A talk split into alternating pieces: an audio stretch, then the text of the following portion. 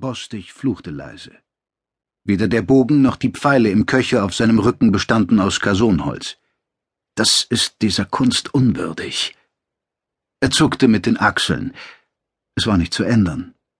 Das traditionelle Holz war nicht auf der Rastschubai vorrätig. Unwichtig, kommentierte der Extrasinn. Konzentrier dich, statt Wunschvorstellungen nachzuhängen.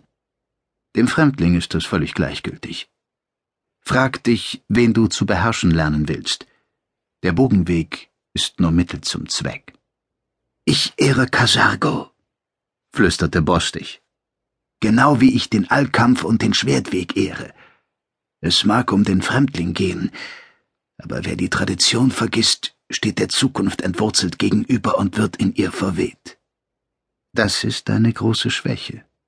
Es zählt, was ist, nicht das, was hätte sein können. Lern dich mit etwas abzufinden.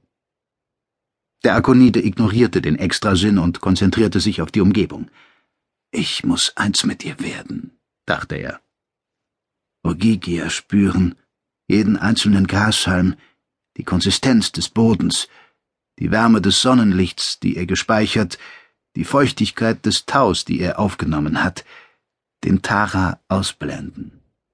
Die kegelstumpfförmige, fast 2 Meter große Kampfmaschine schwebte 20 Meter hinter ihm. Sie gab kein Geräusch von sich, jedenfalls keins, das er bewusst wahrnehmen konnte. Dennoch störte ihn ihre Anwesenheit. Er atmete gleichmäßig und ruhig. Einmal, zweimal, und der Roboter war für ihn verschwunden. Der Allkampf hilft mit. Er spürte die Wärme des Grases durch die dünnen Sohlen seiner Schuhe. Sie stieg langsam durch seine Beine empor in den Rumpf, dehnte sich in Arme und Kopf aus. Schließlich erfüllte sie sein Herz und sein Denken. So wie es sein sollte. Und dann? Nicht denken. Sein. Eins mit dem Erdreich, dem Licht, dem Horizont. Er verzweifelte an dem Versuch. Immer wieder blitzten Gedanken auf, lenkten ihn ab und verhinderten, dass er den Geist leerte. »Versuch es«, wisperte die diffuse Stimme am Rand seines Bewusstseins. »Lass mich nicht warten. Versuch es endlich.« Bostich ignorierte die Einflüsterung. Er ließ den Blick schweifen, über den Bach, der vor ihm unnatürlich bezaubernd plätscherte, hin zu dem kleinen Hain in 30 Metern Entfernung. Die Bäume ähnelten terranischen, sommergrünen Laubbäumen. Faustgroße, grüngelbe Früchte hingen von den Ästen. Äpfel? Kernobst, berichtigte der Extrasinn diesmal eindeutig, aber es gehört zur Familie der Rosengewächse.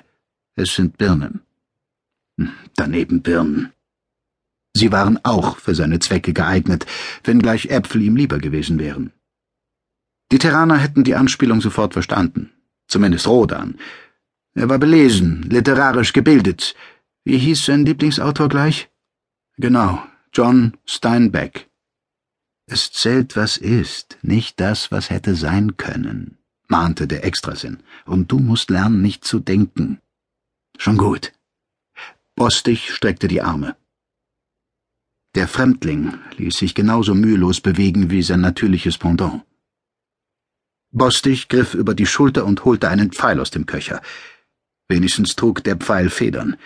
Zwar keine von Hogumvögeln, aber Gänsefedern taten es in dieser Notsituation auch. Es zählt, du wiederholst dich. Bostich legte den Pfeil in den asymmetrisch geformten Bogen. Der obere Wurfarm war deutlich länger als der untere. Der Grund für die auffallende Länge lag in der Belastbarkeit des verwendeten Materials. Kein Kasonholz, aber immerhin ein natürliches Material, das dem Original so nah wie möglich kommt. Bei dieser asymmetrischen Bauart ermöglichte der lange obere Schenkel den großen Auszug. Der kürzere untere bewirkte eine höhere Pfeilgeschwindigkeit. Der Bogen hatte weder eine Zieleinrichtung noch eine Pfeilauflage. Der Imperator schob den Pfeil an der Bogenkante rechts außen an der ihm abgewandten Seite des Bogens über den Daumen.